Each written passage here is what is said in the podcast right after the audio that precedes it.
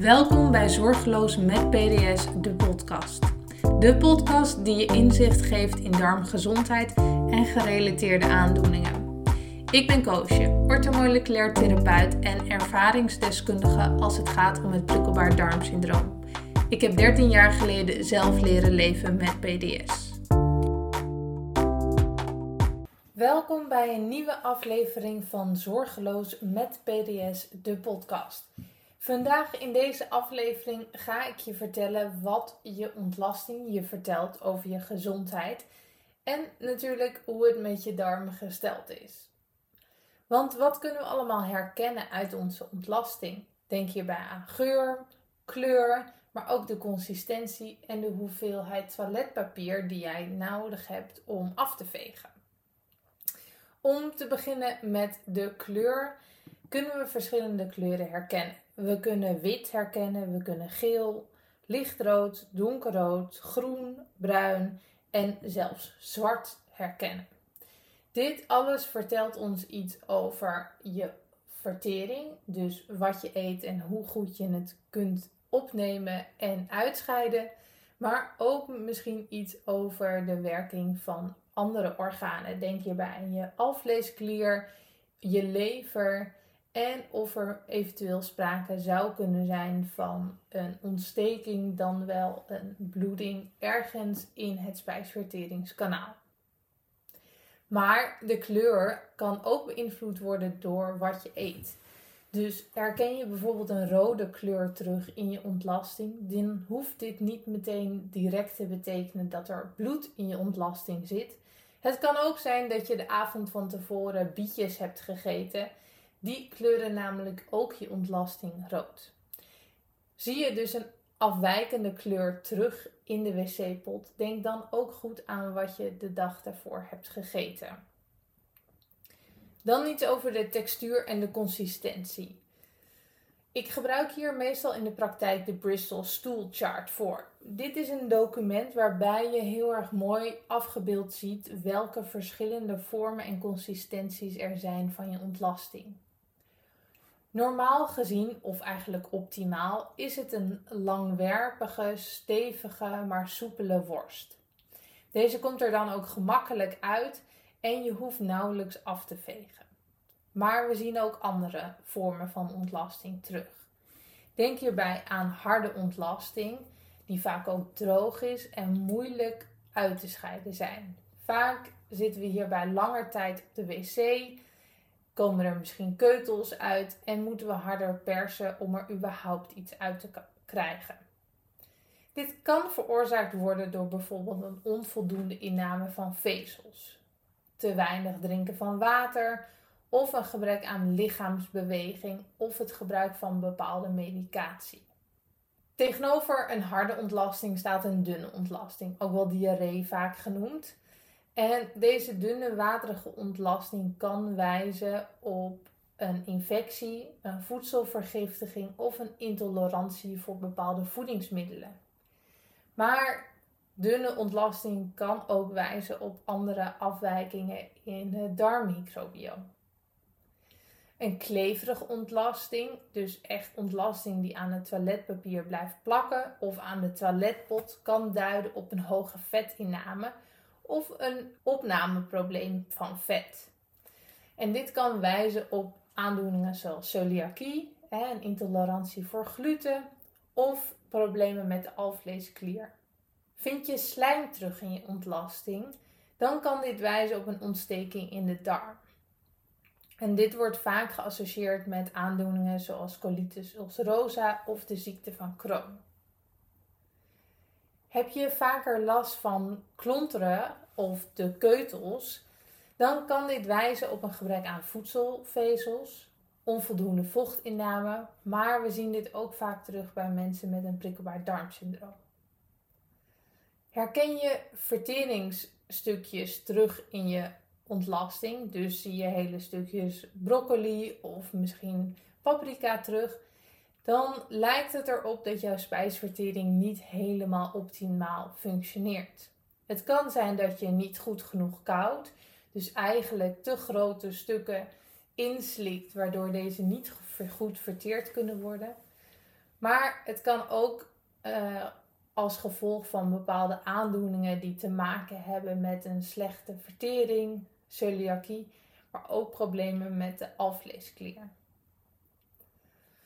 Een eventuele aanwezigheid van bloed in de ontlasting, en dan hebben we het hier over helder rood, kan bijvoorbeeld duiden op aanbijen. Dus dit hoeft helemaal niks met je spijsvertering te maken hebben, maar kan ook veel lager, juist richting de anus, een probleem geven.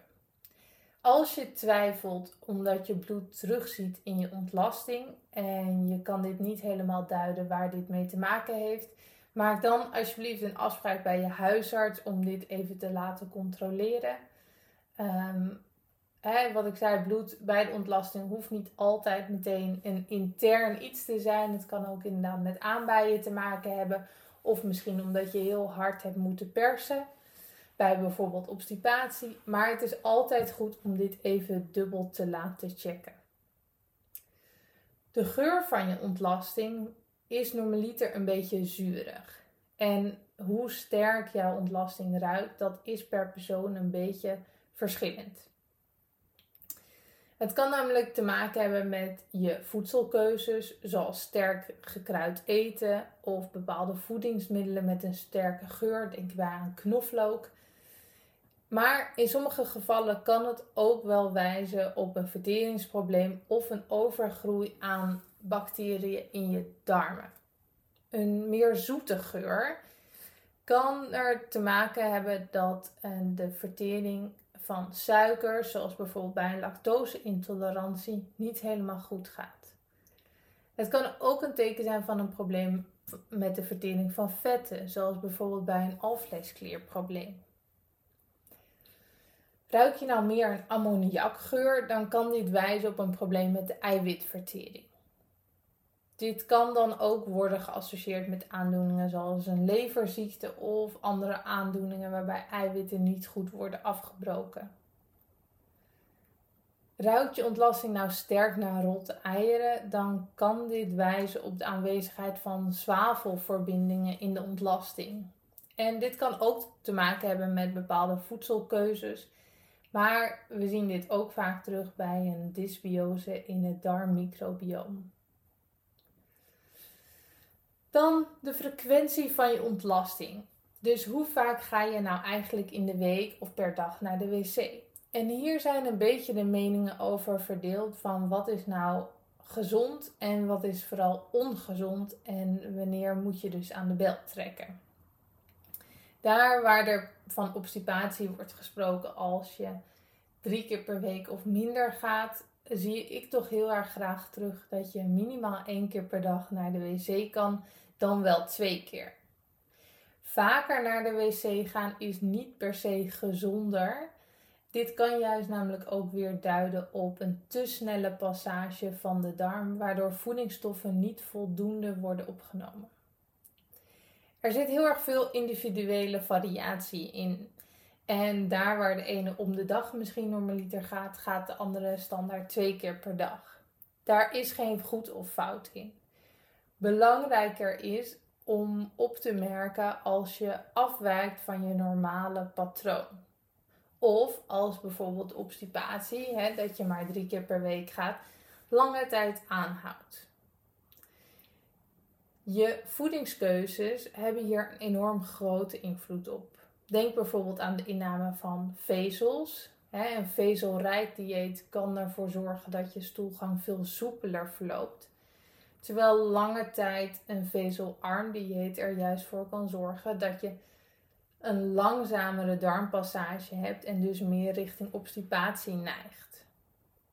Ook je vochtinname en vooral hier de inname van water en kruidenthee enorm belangrijk om je stoelgang soepel te laten verlopen. Zorg dus dat je voldoende water drinkt voor een soepele darmpassage en soepele stoelgang. Wat ik zei, merk je nou een verandering in de frequentie van je stoelgang? Dit kan bijvoorbeeld ook komen door langdurige stress.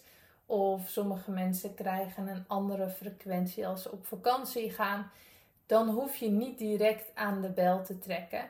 Maar houd dit langere tijd aan, dan is het wel goed om even een arts, je huisarts bijvoorbeeld, in te schakelen. Ben je nou bij je huisarts geweest en zegt hij, er lijkt niks mis te zijn, maar voor jou voelt dit anders. Voor jou voelt toch die maar twee keer per week naar de wc gaan niet als normaal. En heb je ook nog eens last van een opgeblazen buik, misschien pijn in je buik. Dan kun je altijd bij mij een gratis en geheel vrijblijvend gratis kennismakingsgesprek inplannen. Dan kijken we even samen wat er bij jou aan de hand zou kunnen zijn. En wat we misschien in je voedingspatroon kunnen veranderen om je stoelgang te verbeteren. Wat ik al eerder zei, de kleur van je ontlasting kan te maken hebben met wat je eet. Zo kan er meer een rode kleur ontstaan als je bijvoorbeeld bietjes eet, maar ook een groene kleur wanneer je bijvoorbeeld bladgroente eet. Ook de consumptie van voedingsmiddelen met kunstmatige kleurstoffen kan de kleur beïnvloeden. De geur van je ontlasting kan door voedselkeuzes ook beïnvloed worden. Denk hierbij aan sterk ruikende voedingsmiddelen zoals knoflook, uien, kruiden en bepaalde kruidige gerechten die een sterke geur veroorzaken. Voedingsmiddelen die rijk zijn aan zwavel, zoals eieren en kool, kunnen ook een specifieke geur toevoegen. De consistentie van je ontlasting kan dus door middel van vezelinname, denk hierbij aan volle granen, groenten en fruit, ook worden verbeterd. Onvoldoende vezelinname kan juist leiden tot harde ontlasting en mogelijk constipatie. Terwijl een overgematige inname van bepaalde voedingsmiddelen zoals zuivel of vette voedingsmiddelen kan zorgen tot een zachtere ontlasting en meer richting diarree.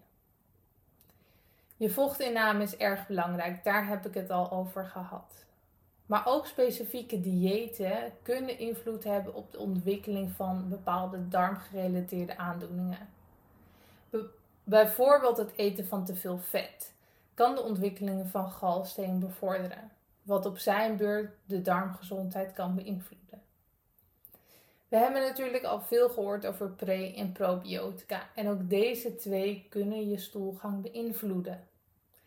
Voedingsmiddelen die probiotica, goede darmbacteriën, bevatten, zoals yoghurt en gefermenteerde producten, kunnen je darmflora beïnvloeden en de darmgezondheid verbeteren.